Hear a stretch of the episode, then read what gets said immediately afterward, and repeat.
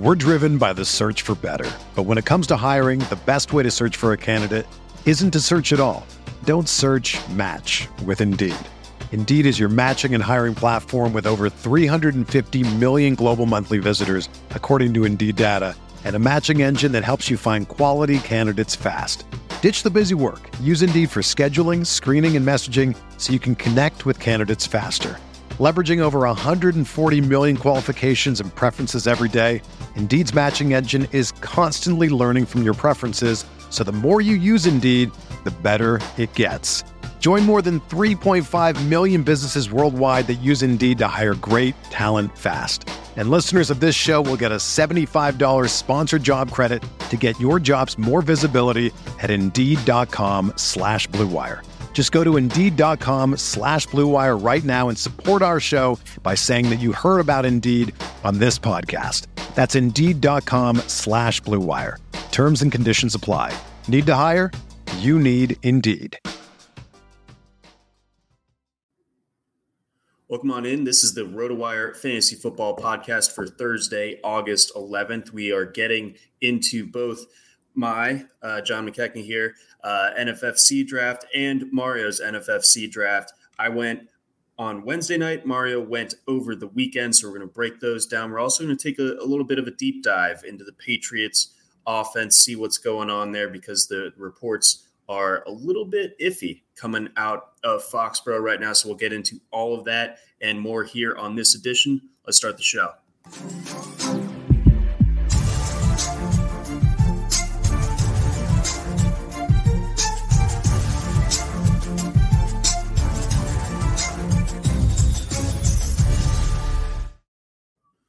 Welcome on in. This is the RotoWire Fantasy Football Podcast. I'm your host, John McKechnie, joined as always by Mario Puig. This podcast presented by our friends over at Dynasty Owner.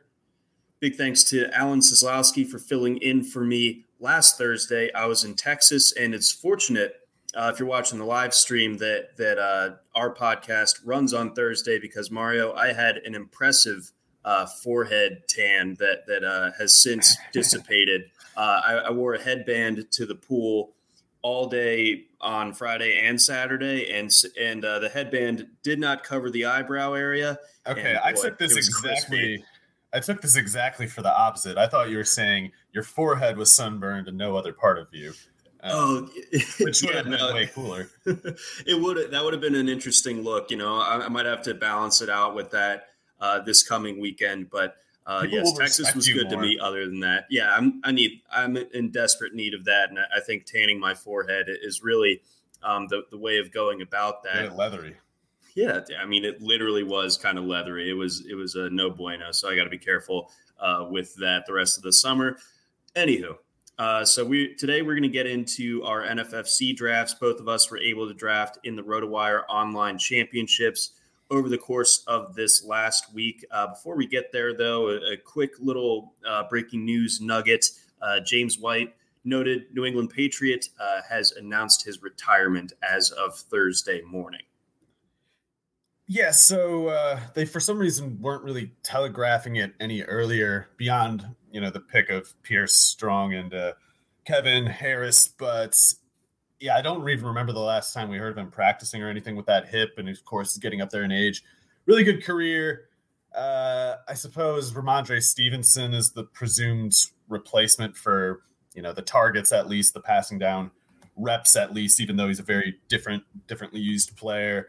And uh, yeah, it's it's interesting because I don't think the Patriots would have took Strong and Harris unless they kind of uh, had some curiosity about using them, and I, I, know Strong missed some practices early. I don't know if he's in the picture really right now. Haven't heard anything emphatic about Harris either, but with White out of the picture, there might be more reason to to care about whoever the third running back in the Patriots offense might be. Nah, absolutely, because you know White was you know uniquely good at the at the pass catching third down type of functions. So uh, I don't know if there's a, an obvious guy for for that. I mean, Stevenson uh, can can catch a little bit. Harris, you would mm, think strong, but, um, but I don't know right. where his game is at, and uh, yeah, I don't know what his whole deal in general with the offense is. No, exactly. But but you know, kudos to, to James White on, on an excellent uh, NFL career, especially relative to you know wh- where the expectations were. Really good uh, Wisconsin uh, career in. too. Yes, I actually ran into him a couple weeks after he was uh, crushing it in the Super Bowl at, at, noted Madison Bar Wando's in the upstairs. One of the very few times okay. that I made it all the way up to. to I don't know. Uh, he's a nice guy. Oh, of course, no, no, no. It's, and I, I know it's like if you're a football player, like you, you probably just get took to those places by yeah. uh, you know the whole team at once, basically. Uh, yeah. But yeah, it's, that's just kind of funny because it's like a place where you shouldn't be at if you're older than 21 exactly. Otherwise, you're a creep, basically. Seems like that that is kind of like the, the destination for people that are coming back into town. Like I, I alumni who don't want to believe they're yeah. old. Yeah. Yep. Yep. That kind of stuff. So, um, but either way, fun little anecdote there. Um, but yes, James White uh, no longer. It wasn't the KK at least. Yes, that that to me would have been uh, far much more straight uh, to jail. Yeah. Straight to jail. Um, but but moving out of uh, the Madison Bar discussion and into the NFFC discussion, that, that's what we call a segue, folks. Um, let's dive in. So uh, you and I had pretty similar drafts, and, and we'll kind of unpack that as the show goes. But um, you went ahead and you took Justin Jefferson first overall, and your draft took place what uh, Saturday? I think it was Saturday. It was either that or Sunday. So going going in, and this is the type of draft where there is what's called the the KDS, the Kentucky Derby style, um, where you are able to order your your draft selection preferences.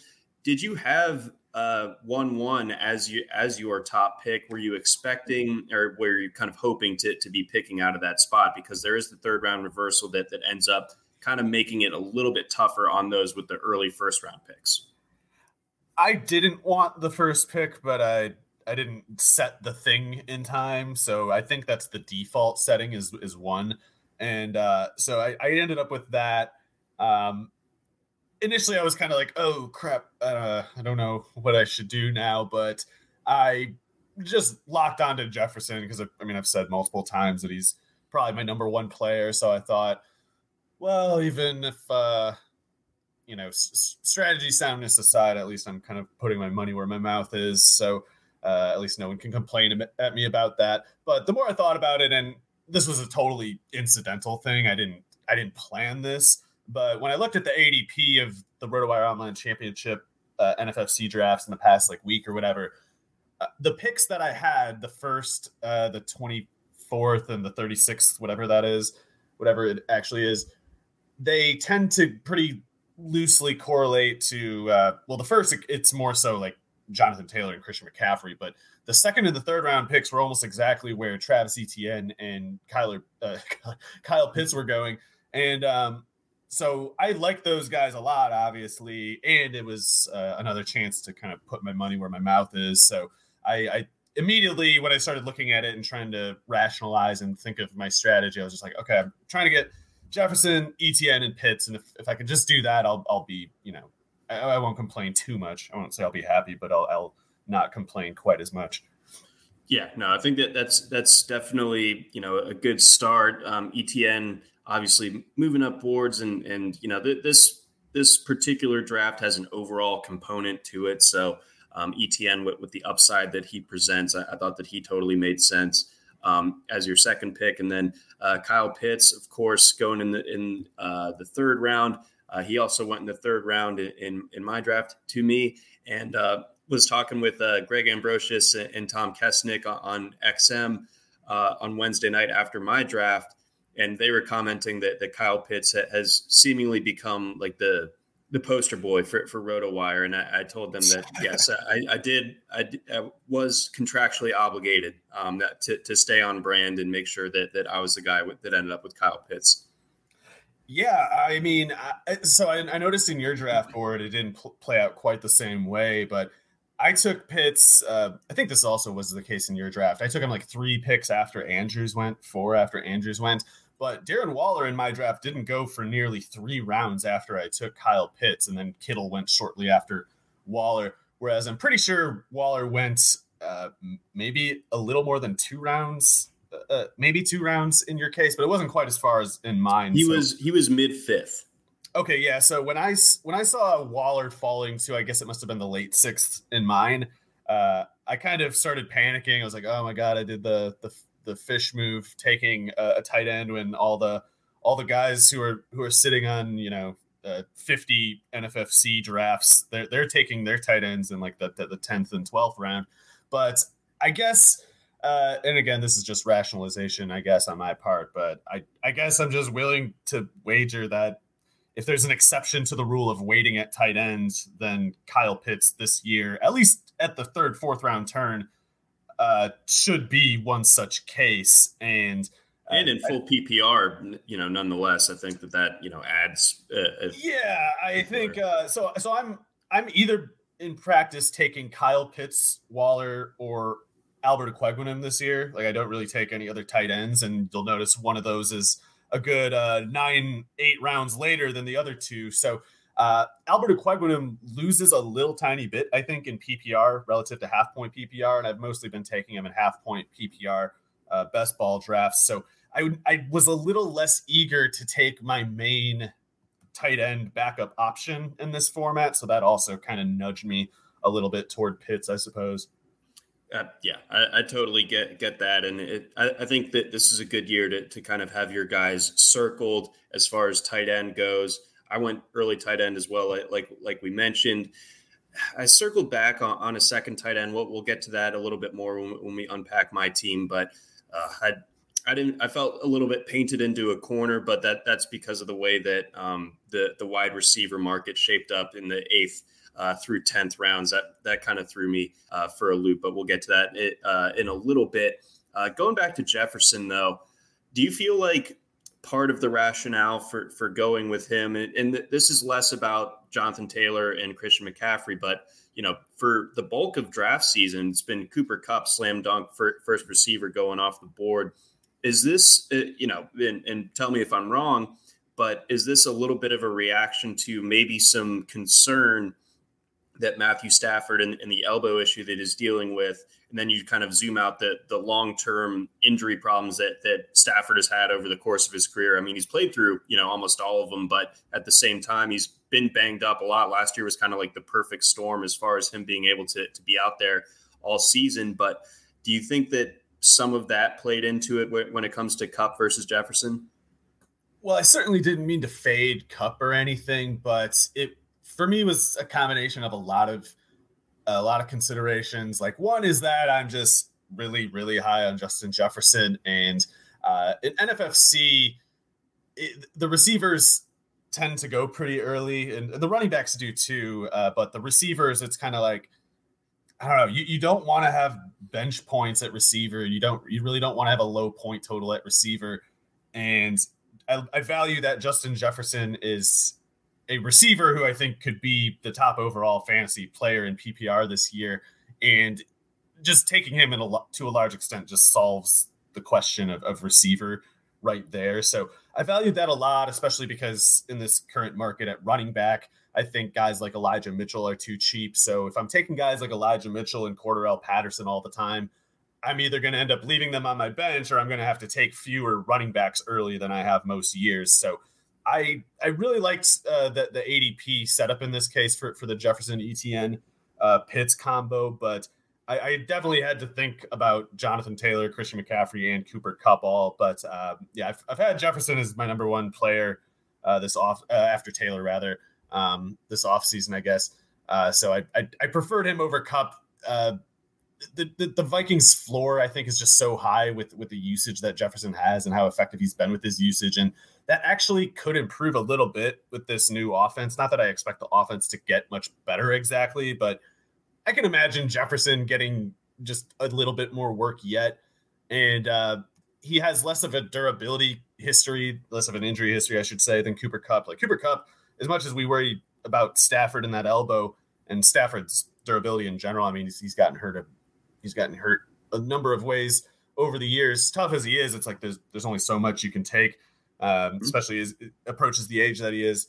So I'm a little tiny worried about Stafford's durability, yes, but Kupp has a knee history himself, and uh, he's got to be pushing 30 already. So it's it's not like I'm expecting a decline with Kupp exactly. I just can't see as many ways as uh, with Jefferson to to fail, and and uh, I, I know it can still go wrong with any player, but I just perceive slightly less risk with Jefferson and uh, no meaningfully different ceiling. Okay, all right, that that that certainly checks out. I think that you know the, the way that you framed it, as far as what's going on with the Rams, what's going on with Stafford, uh, Kupp, uh, and where he is uh, in his prime rel- relative to Jefferson. Uh, yeah, all of that certainly uh, makes sense and, and, can certainly steer you in, in that direction of Jefferson over Kupp. I, have I've opened myself up to that idea. Obvi- obviously, I took uh, Jefferson third, uh, first receiver off the board. So, um, yeah, definitely with you there. Was there any point in this draft, or let, us start with let's uh, go back to your to your running back strategy. Did did you feel like you were just going to take best player available? You, you obviously took Etienne in, in the second round, but uh, fifth and sixth rounds, you go with Elijah Mitchell and Antonio Gibson. You mentioned that you have plenty of uh, Mitchell shares thus far. Do you have much in the way of Gibson, and, and were you kind of expecting to to leave uh, the the first six rounds with, with three running backs? I didn't expect the three running backs detail, but by the time I took Pitts, and by the way, I took Jalen Waddle after Pitts, so Waddle is my wide receiver too. Uh, when I made that pick, uh, it didn't take long for me to realize that I was going to have to go running back, running back at the next pick because I could see that the receivers that were going off the board to me would not be as useful at receiver as Mitchell and Gibson would be at running back. So uh, in best ball, I actually probably have more Gibson than Mitchell just because Gibson's a good uh, magnitude cheaper at this point. Like there's people who just believe like Antonio Gibson's not going to play this year. Uh, you know, whatever, we've gone over it. Um, yeah. But I thought, you know, getting getting three running backs who I consider very high upside PPR, especially like uh, in the case of Mitchell, by the way, the whole narrative on him, which has been consistently stupid, uh, completely, in almost all accounts, neglects to mention that he's their passing down guy. Like Elijah Mitchell is taking all those JaMycal Hasty snaps from last year in passing downs that he couldn't take last year because he was taking too much of a workload as a runner, particularly. So, yeah, the, the 49ers are trying to keep Mitchell uh, more around like 15 carries per game than 25 carries per game. But A, if they need 25, he's still their best candidate. And, you know, they, they have emergency situations where they just, you know, go to extents like that, even if they don't want to as a base function. And B, he's going to get more targets per snap than last year. So Mitchell is just point blank misevaluated. People are getting it totally wrong. In Gibson's case, I'm, I'm at least concerned for the offense. I think that's a stupid, stupid team. And Carson Wentz is a horrible player. Who's Sam Howell. Sam Howell. Sam Howell needs happen. to be the starter, man. I'm not even kidding. um, they need or Heinicke. I mean, I think Heinicke would, would be better this year than last year now that there's more help there. But yeah, Wentz is just uh, atrocious. With that said, um, I mean, like I, I took uh, Gibson in the like same round, round, five five or six picks before Tony Pollard went. It's like that guy is literally a backup. So mm-hmm. whatever. I I know that there, there's people who think like Brian Robinson must be good because uh, he was a third round pick and running backs don't matter and uh, taking a running back in the third is the same as taking one in the first uh, 15 years ago. Whatever. I don't care. Um, I'm willing at that point to take a chance on Gibson's talent, which people have completely lost track of, and it's it's a uh, you know it's in the sixth round. I think the risk is negligible relative to the upside. Right, and you don't have to have to start him because you, you have right. those two two running backs. Um, I also got Cordarrelle later, and I am not at all convinced that Cordarrelle falls outside of the top like 20 running backs in PPR scoring this year. I think people are totally wrong on him too. Yeah, I like that. That, that that's a good uh, running back value. He would. I was starting to look at him uh, once I got towards that uh, eighth, ninth. Uh, I got him in the tenth for what it's worth. Yeah. Yes, so that that was definitely a solid pick. Um, before we, we get on to a little bit more of your team, um, I want to touch on one, one of the more interesting, uh, if nothing else, uh, roster builds from your draft. The team picking out of the third spot took Christian McCaffrey and then hammered receiver. Uh, let's see. Uh, yeah, so that's uh, I don't remember his name, but that's one of the big money guys. And you'll notice he didn't take a tight end until very late. So he very clearly, and I guess it could have been pending, you know, the the draft order or something, but he clearly was resolved to not spend at tight end because he took Freiermuth in the 13th, Everett in the 15th, Hooper in the 18th. I, I would bet anything Hooper outscores Everett this year, by the way, and probably Freiermuth too, the way uh, Mitch appears to be throwing in Pittsburgh practices. But uh, this guy would not do this unless he had some, you know, basis. And also, there's this other uh, big money guy down at the 11th pick, and he didn't take his first tight end until Okwuegbunam until the uh, 12th. So yeah, you see those two guys, both big money guys. They're both going extremely receiver heavy from rounds like two through eight, and um, I don't, I am not drawn quite to that same thing because I, I obviously, I have different ideas about running back, and in in this in this particular year, apparently Kyle Pitts, I think quite differently than them, but they they they know that there's a good basis for their strategy, and it's basically you need a high point total at receiver, so you need probably like a couple horses at least, and then you need a couple viable breakout candidates, and so I assume chasing that that somewhat unexpected breakout person, that breakout receiver, is why you see them willing to put like a fourth and the fifth receiver on their roster by the seventh or eighth round, even though you know my my conventional concern there would be like, well, how am I starting all these guys? Um, they must know through experience something like, you know, one of them will burn out and it doesn't matter because you got to spend the two picks in a row to get the other guy who breaks out and matters more, something like that. Mm-hmm. Uh, though uh, clearly I'm still taking a different approach. Yeah, just kind of have that low uh, th- or that, that like really high bar to clear as far as as production goes, and if a guy's not meeting it, it's like okay, all right, well, also I'm just moving you to the bench those guys both took running backs in the first two, so maybe you know maybe if they had Justin Jefferson, they would have had a slightly different approach. I don't know. No, de- definitely. So so yeah, that's an important detail. But both McCaffrey for Team Three and, and Swift uh, for for Team Eleven kind of helped fuel um, those particular strategies. And but I, I think the thing that's particularly interesting to me with, with the McCaffrey team, that the team that was picking third, is that that quintet. Uh, word of the day.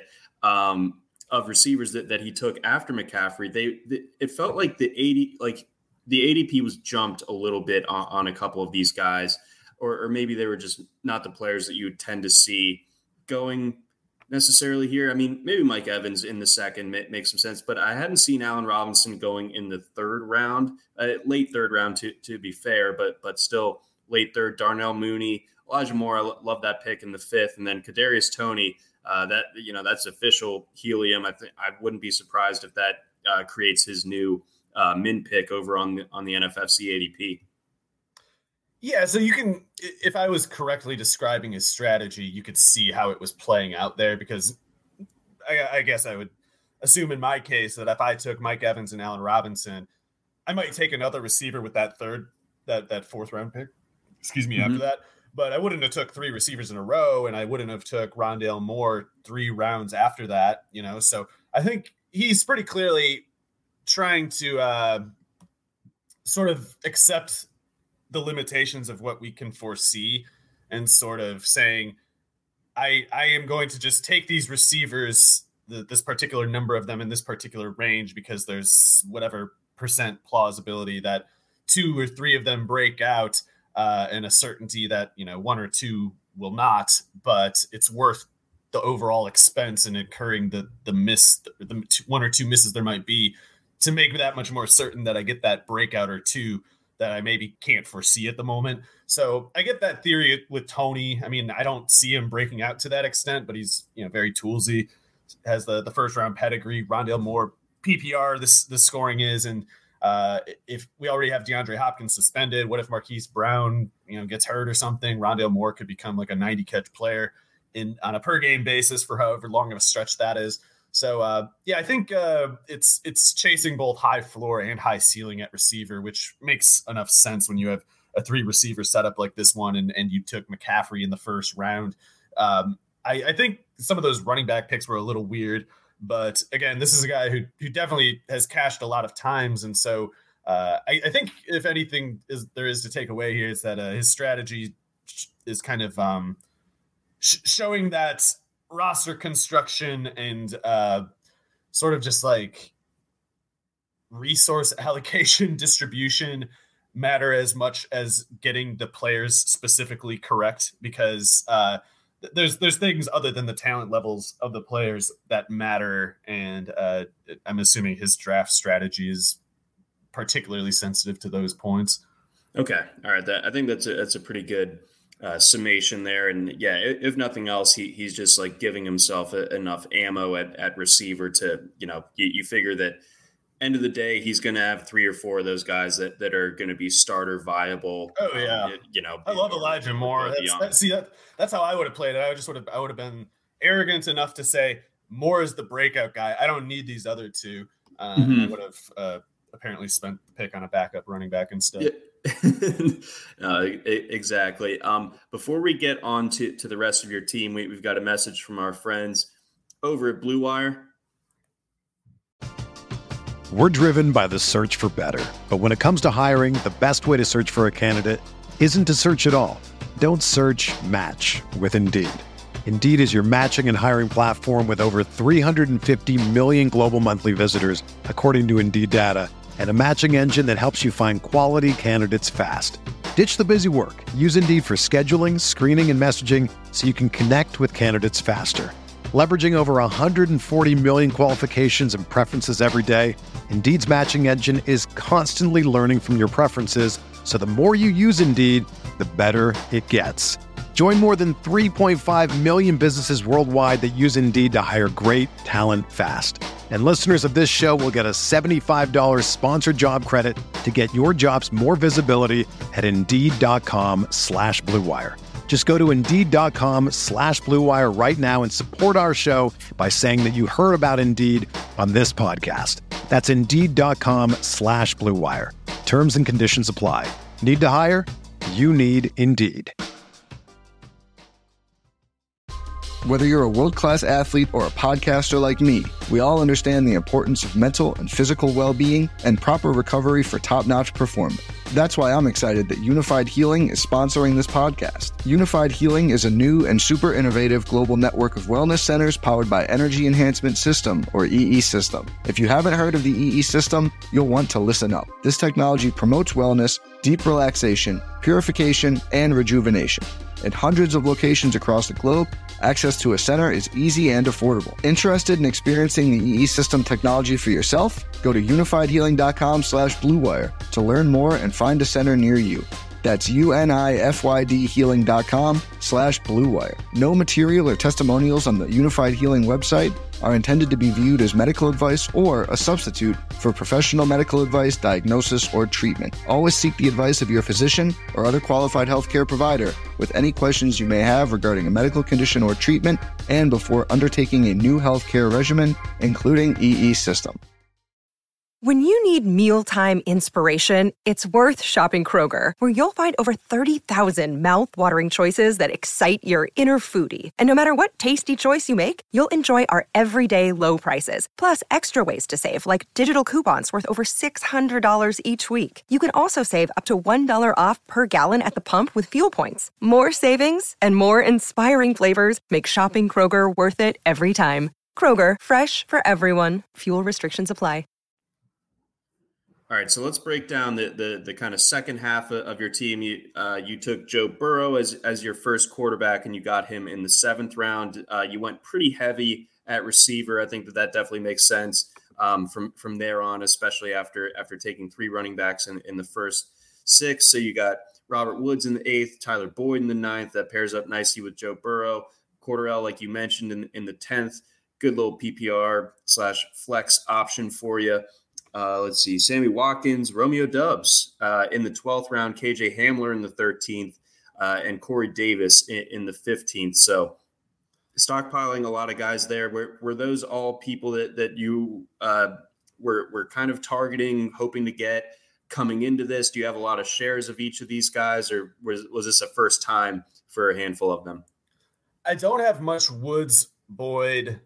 Uh, I don't have. I'm coming around on Woods. I'm coming around on Woods a little bit. Yeah. Uh, so I wanted Christian Kirk with that pick, and I would still you know trade Woods for Kirk if I had the chance. But I I agree. It's I think if I did this draft again today, I don't know if Woods makes it that far. There's been some positive press since then, and uh, I guess it's it's worth mentioning.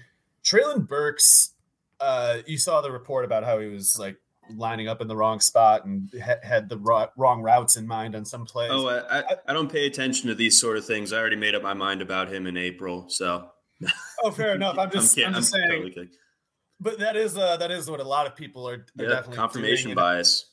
I mean, for me, I I think Burks is really super talented. So I actually don't really have a position on this because I could imagine like, what if what if he just sort of starts studying harder the next two weeks, and even if he starts slow for the first month, it's like he just needs some switch to go off and uh, like I'm, I'm not saying that he has some sort of like learning difficulty or something, but there have been guys in the NFL who have like actual learning disabilities and they're fine. So I think it's an issue of like maturity and doing his homework basically, which yeah, if he never does it, maybe he never gets going. But if he simply does, then there's no talent reason for him to fail. So I, I, actually I still feel anxious about Burks, even though I don't have any shares of his, and this this news on him seems kind of bad because I I just I think it's true is the thing is is I don't know if it's going to matter that much, especially in the long haul, but I do think it is true. And I don't know any, I don't have any sources, but I know people who know people, two at least, who were telling me before the draft that Burks always had someone telling him where to line up at Arkansas, and he basically doesn't know routes and stuff.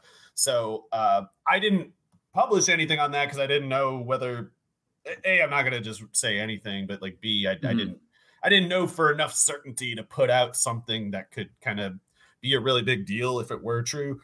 Um, but yeah, Burks has a history of this problem, and that it's popping up in Tennessee practices is actually not surprising. And I saw some people saying like, "This is just crap. This is made up." It's like, no, man, it was out there.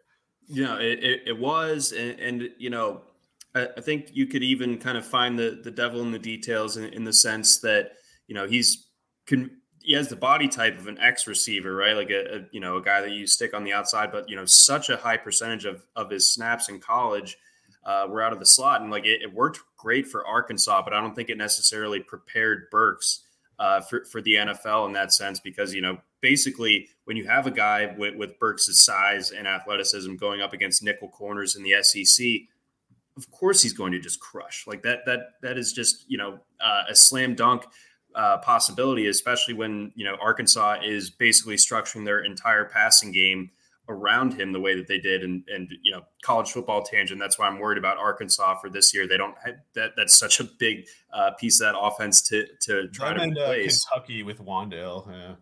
Yeah that, that's going to be an issue uh, for, for kentucky as well. Um, so we'll, we'll see what happens there but anyway, yeah i like Bur- uh, i like burks enough but glad to get woods here. Uh, I, mm-hmm. I, it's playing it a little close, even so. Uh, but it is PPR, and if Burks does start slow, then Woods could be real life ineffective and still very effective in PPR because like what is is uh, Nick West Westbrook going to catch six passes a game? No, Kyle Phillips is fine, but he's you know he's only better than uh, Chester Rogers or whatever. Like that's not moving the needle mm-hmm. for me. He's not going to carry your offense and Hooper whatever. So I, I, can imagine Woods getting quite a bit of work if uh, Burks is not showing Vrabel what Vrabel wants to see.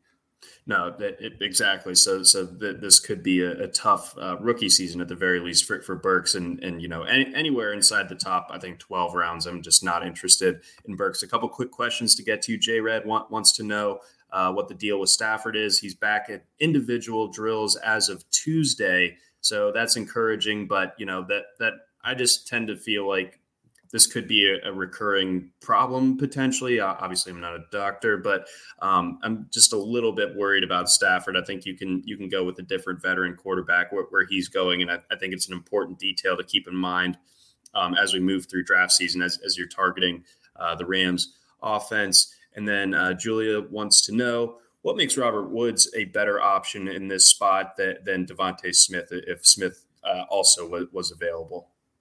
Um, yeah, so Smith was on the board. I guess I, I was probably thinking about the two of them, but uh, Smith, my concern is he's a really good player. First of all, I don't doubt Smith's talent at all. I think he's clearly good, but I also think he's the worst kind of receiver to be paired with a quarterback like Jalen Hurts. Like Jalen Hurts definitely benefits from bigger targets like AJ Brown, players who can mitigate the effects of, of his poor accuracy, basically.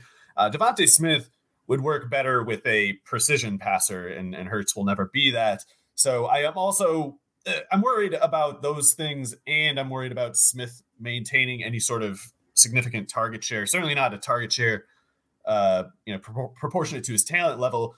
Uh, with AJ Brown there and Goedert, Goedert got really hot at the end last year when they started using him a different way. And Goedert was a really high volume pass catcher in college too. Like he was a wide receiver in college, I think.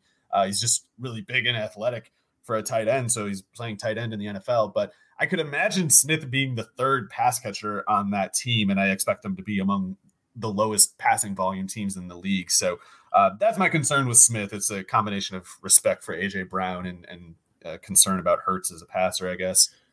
Well, DeVonta Smith is my wide receiver three, so uh, I guess we'll, we'll, we'll get a rubber meets. I would have made that pick if it wasn't for Woods there, so it's not like I was. Uh, it wasn't like I was running away from Smith or anything. I, I got you. I think I think that those concerns are legitimate, um, especially when it comes to the, the, structure of that offense. And if you're if you're falling out of the top two in in that uh, target pecking order, um, then it's going to be tough. So I, I, really had to kind of hammer uh, receivers late, and and we'll actually transition over there um, before. Um, or do you have anything else to to add? Oh. Can, I, can I make fun of you for taking Tyrion Davis Price? Oh, I didn't do that. Oh no! Oh, okay. Shoot, I looked at the I looked at the wrong God, screenshot. Dude, you made me have like a panic attack. um, no, I, I looked. I was I was pulling up my draft board, and obviously they, they look basically the exact same at, at a glance. Right. So, so like um, I was like, um, team team one took uh, Tyrion Davis Price in the twelve. Um, I was like, wait a second. Um, so yeah, I, I, couldn't have left you uh, on red if, if, that had happened. But but yes, oh, no, any other final thoughts? um, no, so I I was not targeting Sammy Watkins and Romeo Doubs, but uh, when that pick, that 11, 12 round turn come up, come up there, I was um I don't remember what exactly unfolded, but I remember at the time thinking like, okay, I got to take, I got to hope Watkins and Doubs both make it because I got to take them. I knew I had to get more depth at receiver. Uh, I took Woods and Boyd, of course, but they're kind of band aid solutions in my opinion. So uh, I took Sammy Watkins and Romeo Doubs at that turn, consecutive picks, because I, I rationalized it like, okay, 11th and 12th round, late 11th, uh, early 12th. I'm if I can burn these two picks in exchange for getting the wide receiver two in Green Bay, whether it is Watkins or Doubs, then I, I thought it was worth it. Now it might not work out. It could be like they both cannibalize each other. Uh, maybe the Packers just suck on offense and neither one is useful. That's totally possible. But my options were pretty limited. I, I thought about Gallup, Gallup, and I guess Nico Collins would have been maybe Julio Jones. But I thought it's worth taking the zero if there's a zero from one of Watkins or Doubs in exchange for the other being the beneficiary. So uh, mm-hmm. um, uh, hopefully they're both good, but I, I, am reasonably confident at least one will be good. And I just love Hamler, so I take him a lot. Davis is the only pick I, I actually regret, and I, I took him because he was a good value. Uh, like I think some other team really could have used Corey Davis in that 16th round before I took him, but I don't think I can use him. I'm probably gonna have to end up cutting him for some, you know, running back uh, long shot fab pickup, and uh, mm-hmm. uh, that sucks. But yeah, if I could trade Corey Davis for just pretty much any running back that went, I would have done. I would do that. Uh, but uh, yeah, ho- hopefully he's good and doesn't get hurt, and I, I, just have too many useful receivers. That would be better. No, I, I totally get that. Uh, to to go through an entire draft and not regret at least one pick is near impossible. Um, so before we get on over to, to breaking down uh, my draft, we got a couple messages from our friends. Starting things off, our friends over at Dynasty Owner. Do you love fantasy sports? Are you ready for a new challenge this year? Dynasty Owner is the new way to play fantasy football with real NFL salaries, adding the strategy of running an actual franchise. Dynasty Owner provides a unique and challenging experience that will test your skills as an owner and general manager. You'll have complete control over your team's future. You can build through the draft, make trades, sign free agents, and manage your team's salary cap. Can you create a dynasty of champions? Sign up now at dynastyowner.com and use promo code ROTO5, that's R O T O 5, to receive $5 off any new team. Again, that's R O T O 5. Check them out over at Dynasty Owner. And then we got a message from our friends over at Fantrax.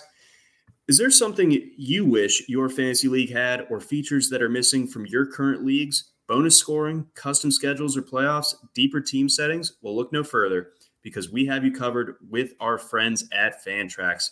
Fantrax is the most customizable fantasy platform in the industry, offering the greatest fantasy experience for your dynasty, keeper, redraft, and best ball leagues. Join MLB All Star Joc Pederson, who recently announced he's moving his fantasy football leagues to Fantrax. Fantrax is excited to announce the Fantrax Game Day Experience giveaway. Fantrax will be sending one lucky fantasy football league to a regular season NFL game of their choice, along with $6,000 towards travel and accommodations. All you have to do is enter the giveaway uh, all, all you have to do to enter the giveaway is create or join a league on Fantrax. The more leagues you create and join, the more chances you have to win. There's a reason why fantasy football players who try Fantrax make it the permanent home for all their fantasy leagues. Go to fantrax.com slash rotowire and sign up today. Fantrax, also great for college fantasy football. If that uh, interests you at all, I am currently in the RotoWire staff uh, college fantasy football league going on right now. I think we're three picks in. Uh, so enjoying that. Uh, good looking interface. And always enjoy using Fantrax for my college fantasy football and my NFL drafts, of course. All right, Mario, let's unpack my squad. Let's let's indulge. Let's indulge here. So uh, I picked out of the number three spot. Again, I took I took Justin Jefferson first. Um, deviated from you slightly. Did not take ETN in, in the second round. I I ended up taking Tyreek Hill. I was actually really having an internal battle with myself about what would I do if Alvin Kamara was still on the board um, in the, in the second round, but he was taken two picks before Leonard Fournette went off the board, and I didn't feel like there was a running back, whether it was going to be, uh, uh, I guess ETN was available. Chubb, I, I, was not so sure on it in PPR. James Conner, Cam Akers were the other guys available, so I just kind of steered into the skid a little bit and took a second uh, wide receiver. That that again was not my plan going in through through the first couple of rounds, and then I really uh, continued to steer into it, but by taking uh, Kyle Pitts in the third, and, and that led me to kind of rechanging my strategy on the fly, going running back heavy with, with my next couple of picks just to kind of like cover my bases. Um, so I took Ezekiel Elliott in the fourth round. I took Elijah Mitchell in the sixth round, CEH in the eighth. We'll, we'll get to him and, and Isaiah, Isaiah Spiller um, in the ninth. So, uh, leading things off, um, your thoughts on Tyreek Hill in, in this format as a second round guy? I, of course, probably would have took uh, ETN, but it's not because I disliked the Hill pick. And among the receivers that you had to choose from, I, I think he was the right pick because. Uh, uh, like I would, I would prefer Mike Evans and half point PPR, and I guess there's a case for AJ Brown too. But uh, Tyreek Hill is much more likely to get 100 catches than Mike Evans or AJ Brown. Like those are, especially AJ Brown. He's a he he does his damage with the touchdowns and the, the big yardage per catch. He doesn't necessarily catch that many passes, but Hill, it would sooner be the opposite. Like he might only get 980 yards for it or something, but he's probably catching 100 passes if he's playing 17 games. And, and that's just to say the you know close to worst case scenario. He of course could be just legitimately strong and, and a great value at that pick. Uh, and again, I think he sooner would be the right receiver pick than than uh, Mike Evans or AJ Brown. It would actually be T Higgins that I would sooner consider at that spot than Evans or Brown. And and I guess Higgins went like five spots later. So yeah, all those guys that would have been in consideration for me went in the next like four picks after you took Hill. So uh, can only take one, obviously, and Hill I think was a totally viable candidate among that group. Yeah, so uh, I don't have a ton of Tyreek Hill. I have a lot of Jaylen Waddle um, thus far in, in, draft season, but uh, it, it's weird. It's I seem to gravitate towards Hill in these NFFC leagues. I, I took him uh, last year. I actually kind of like stacked up the, the Chiefs a little bit last year. Obviously, Hill on the Dolphins now, but uh, you know, am I a member of Two and On now? Am I am I reading too much into into the good things that are coming out of Miami's camp, or is, or is it an extremely well executed uh, PR front to make us believe that this Dolphins offense is going to be anything better uh, than it was a year ago? Even if it's bad, they they can only be bad in a way that puts a ton of usage on Hill and I think Waddle too. Like I, I don't. Uh, I, I don't say this to put down Hill, but I, I think Waddle might pretty much match him this year, and it's because Uh, they just are going to have to use both of them and they're going to run a spread out scheme. I don't think they're going to be able to run the ball very well, even with the offensive line improvement. The offensive line, if it improves, is much more likely to improve as a pass blocking group. So it, at a certain point, it just seems to me like either the, the Dolphins are not running plays or Hill and Waddle are catching a ton of passes, even if they don't go for the yardage and touchdowns that the Dolphins would need to be an actually good team. Right. So we'll, we'll see what happens there. And I, I still believe that Tyreek Hill is, is still in his prime. So you, even if, you know, we're, we're, we're not seeing those deep shot connections for, for touchdowns, you know, there, there's still ways to where if he's just in space in the short intermediate part of the field, he can still just kind of run away from everybody. If um, those guys, um, sorry, if the Dolphins fall behind like more than one score in any game, especially if it's in the first half, then both Hill and Waddle are on like 10 catch watch at that point because the, the second defenses start giving them space to spin their wheels and just run out the clock on themselves with short catches, the Dolphins will have to take it. And so it, I think I think if you know the Dolphins defense is probably going to be okay, but we really want the Dolphins defense to be bad uh, because uh, then Tua could go like 700 pass attempts and, and you know just spinning their wheels with PPR points. Yeah, ex- exactly. So so in, in, that in that sense, uh, hopefully that that works out, and this Dolphins defense maybe takes a little bit of a step back. They're playing from behind, and and then just the the PPR goodness uh, flows from there. Um, to because this is a six point for passing touchdown league. I took I took Justin Herbert in the fifth. Um, oh, but but before then, Ezekiel Elliott in the, in the fourth. I, I kind of had a, a tough conundrum. Obviously, the the running back uh, tiers kind of separated themselves and and uh, dried up a little bit after the first three rounds, especially after I took Kyle Pitts. Um, you know, or having to take Kyle Pitts in the third round. So Ezekiel Elliott versus Breece Hall was a really tough uh, call for me, but I, felt like the, this this Cowboys offense, especially with with how their pass catching group and the attrition that that it's had over the course of the year, but you know both through the offseason and, and through the injuries that have happened, you know through through training camp, um, and and with Gallup and everything. I just feel like maybe they're they're going to be forced to run the ball a little bit more, and I, I, don't think that Zeke is in his prime anymore the ADP obviously reflects that. I think that you know maybe some of that has to do with, with some Tony Pollard optimism from some, but I think in all there there was enough for me to think that Zeke is still that that number one guy in in Dallas. He can still get it done, and I think that they're going to run the ball a little bit more this year. And and you know I think Michael Carter could be a problem for for Breece Hall in a similar way that that Tony Pollard is for for Ezekiel Elliott. And I think that also you look at the Jets offensive line with Mekhi Becton's knee injury, like that all of a sudden uh, that, that could be an offensive line that's not getting a lot of push up front for Breece Hall. Yeah, so I still don't know where I stand on this at this point. I did prefer Breece Hall before the Becton injury, and I, I don't think the Becton injury means the Jets offensive line is going to be bad or anything, but it would have been easier to be optimistic about the Jets and the hindrance that Zach Wilson would otherwise pose if we knew that they'd have a definitely good offensive line and definitely good pass catchers and all of that would kind of maybe lift up the quarterback. And it's just a bit narrower of a path, a bit more sketchy of a proposition without Becton there. So I can more easily convince myself to take Elliott. And it's not that I ever wanted to find a reason not to. I kind of avoided him because uh, what the hell would it? be? I guess I back in underdog best ball drafts, especially a few months ago, I would have had to been taken ETN at that pick, and I just uh, not that I wanted to fade Zeke, and I thought he was always a good pick when someone took him, but I I preferred ETN, so I didn't end up with any shares.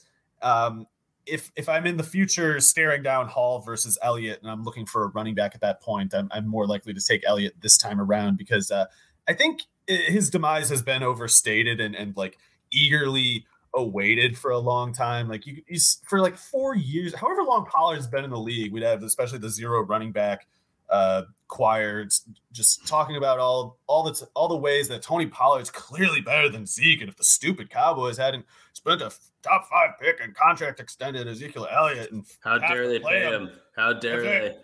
they? They just have to play the bad running back because they're paying him so much. Like, no, you don't understand how football works. You have to just let this go you can't get through to these people that Ezekiel Elliott is a good running back and a valuable player, and Tony Pollard basically doesn't even play the same position as him. Like, the idea that like Zeke is what's blocking Pollard is not even true. What's blocking Pollard is his build. He can't take Zeke's workload. He's limited in that capacity. So people just think, oh, if Zeke would just get out of the way, then Pollard would be full Marshall Faulk. I'm like, no, that's not on the table.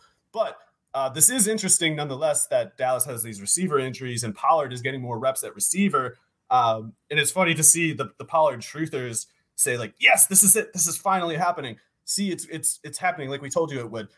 Playing receiver is not as valuable as playing running back, and he's playing actual receiver when Ezekiel Elliott is playing actual running back. Now, Pollard used to vulture Ezekiel Elliott with running back reps, which is to say, if he's playing a receiver rep instead, that's a gain for Zeke more than it is for Pollard. And yeah, it's, it's better for Pollard to be on the field, be it at slot receiver, than to be on the bench. But he's losing running back reps. And it's the running back position where he got those carrying those targets. So I'm sure Pollard gets a little bit of a boost with uh with um him playing receiver more. But Pollard moving to, receiver reps, especially when uh, Zeke is on the field, that's going to sooner be a gain for Zeke because he can get those targets now. Right. No, it, exactly. So that that all makes me feel bit better about Zeke. Uh, Julia wants to know our opinion on, on whether Hall is a better talent, uh, you know, prospect wise uh, than ETN. I think we, we both might be of the opinion that um, that ETN was you know, Hall's very, very good, but like ETN, I think is like bordering on special. Obviously, with you know coming off the injury last year, we'll we'll see. But everything seems pretty encouraging, and what we saw in college was fully rare uh, for, from him. So I, am I'm, I'm an ETN guy as far ETN as ETN might goes. be able to do the Faulk thing. Pollard can't, mm-hmm. but but ETN might. Yes, exactly. So uh, with that in mind, uh, we'll push forward. Um, you know, don't have to say much more about Elijah Mitchell. We both like him a lot. He, he seems to be for, for for me, for for you, like the if you're picking running back at that particular part of the draft, that's just something that, that you're getting. He's the ideal pick there. Yeah, hundred yeah. percent. Um, I took DeVonta Smith uh, in the seventh, and then things got a little bit uh, away from me, or maybe not away from me, but but things things went a little bit differently that, than I expected. A lot of receivers that I was going to be targeting, um, guys like Rondale Moore. I was wondering where someone like a Jalen Tolbert was going to go. Uh, Chris Olave, got those type of guys that I was targeting for for my eighth, ninth round. Uh, they started to come off the board a little bit earlier. Rondale Moore was certainly um, an ADP jump. He he went in the middle of the eighth. I was really hoping to get him. Uh, you know, and and feel like I was jumping things by by getting him in the ninth or the 10th round. So make me feel better about CEH in the eighth round, please. Yeah, so I guess the running back situation in Kansas City is uh, getting talked about a lot in general. Uh, not even as much about CEH, of course, as Isaiah Pacheco and Ronald Jones. So I was a big fan of Pacheco basically when he put up that combine performance, and uh, it kind of gave me reason to reconsider his Rutgers production, which at a glance was very bad. But the, you look at it in, in a little bit better accounting of, of how bad the offensive line and the quarterbacks were. Pacheco's totally good, and his athleticism is definitely NFL quality. He's a high motor guy. I think it's easy to see why he would make the team and why he'd be good, why he'd be dangerous in the Chiefs' offense. But I also think Ronald Jones is clearly there to pick up the rushing slack that they're going to concede by having Clyde Edwards Helaire run less and get more targets than he did in the past. Uh, bizarrely, they've used him more as like a rushing specialist in the first two years, and I don't I don't know if that's because you know him being an underclassman, especially. I don't know if it was like we we don't trust him quite yet on passing downs for pass blocking or whatever other reasons. I don't know, but I think they're clearly gearing up to use Edwards Helaire more as a pass catcher and less as a runner. And less running is not good, generally speaking. But if the alternative is he just gets hurt anyway and still doesn't catch passes before he gets hurt, then I think this was this is clearly a preferable setup for Clyde Edwards Helaire, a scenario where he's more likely to last the whole year. And it's it's a scenario where if that is true, I think Jones picks up the slack as a runner, which is to say about 12 carries per game, which is where Clyde Edwards Helaire is capped. But if Edwards Helaire is getting 10 to 12 carries per game and four to six catches. I think that's a smash value this year. And I, I don't have any exposure that I can remember, but it would be more because I was just targeting guys like Elijah Mitchell, Antonio Gibson, Rashad Penny, and Cordarrelle Patterson, the latter two being quite a bit cheaper than Edwards Helaire, even with his uh, public reception seemingly sinking at all times constantly. Yep. So um, it's not that I was trying to avoid Edwards Helaire. I just thought the other two, Patterson and Penny, were like a little bit better, and even though they're a little bit cheaper. Um, I think McKinnon is the one who's out, and what you're going to see is Clyde Helaire getting like 10 to 12 carries, four to six catches, Ronald Jones getting 12 carries and like maybe one catch, and Isaiah Pacheco kind of being the swing backup type slash a guy who could be a problem if he gets his foot in the door. But uh, the idea that they're going to just cut Ronald Jones and use Edward Helaire the same way they have in previous years, and then have McKinnon be the passing down guy, I think that's clearly not happening. Okay, yeah, that that's not really uh, necessarily adding up for me either. And and th- this draft actually took took an interesting turn as you know I was just talking about the receivers and everything, but at, at that point. Uh, there, there was one team, the team picking out of the fifth spot that, that took five running backs eh, with its first seven picks. So that that kind of you know it, it doesn't do taint that. the sample obviously, but but you know Kamara, Akers, Breece Hall, J.K. Dobbins, and then uh, Rashad Penny um, in the seventh round. So I, I was fairly confident after I made my seventh round selection of. Um, Man, that team also took Trey Lance within three picks of Mahomes, three rounds that already have yeah. drafted Mahomes. Yeah, that's a, that's a lot of capital to be to be spending um, on quarterback, but yeah, so so running back got got a little bit murky there as well. So I'm just hoping that that you know I don't have particularly high hopes for CEH or anything. I'm just, I'm just hoping that he can be a, a viable. People um, think he's a bum, position. and he's not a bum. He got hurt. He got hurt both years, and he he didn't play ahead of Jerick McKinnon in the playoffs because he had a busted shoulder. Like McKinnon did not Wally Pipp anybody. McKinnon was just the last thing sitting around, and the defense was like, hey, we're not going to defend him. He sucks. We don't care. Throw it to him, please. We're begging you. When Edwards Helaire is on the field, the defense actually defends his targets because they know he's a threat.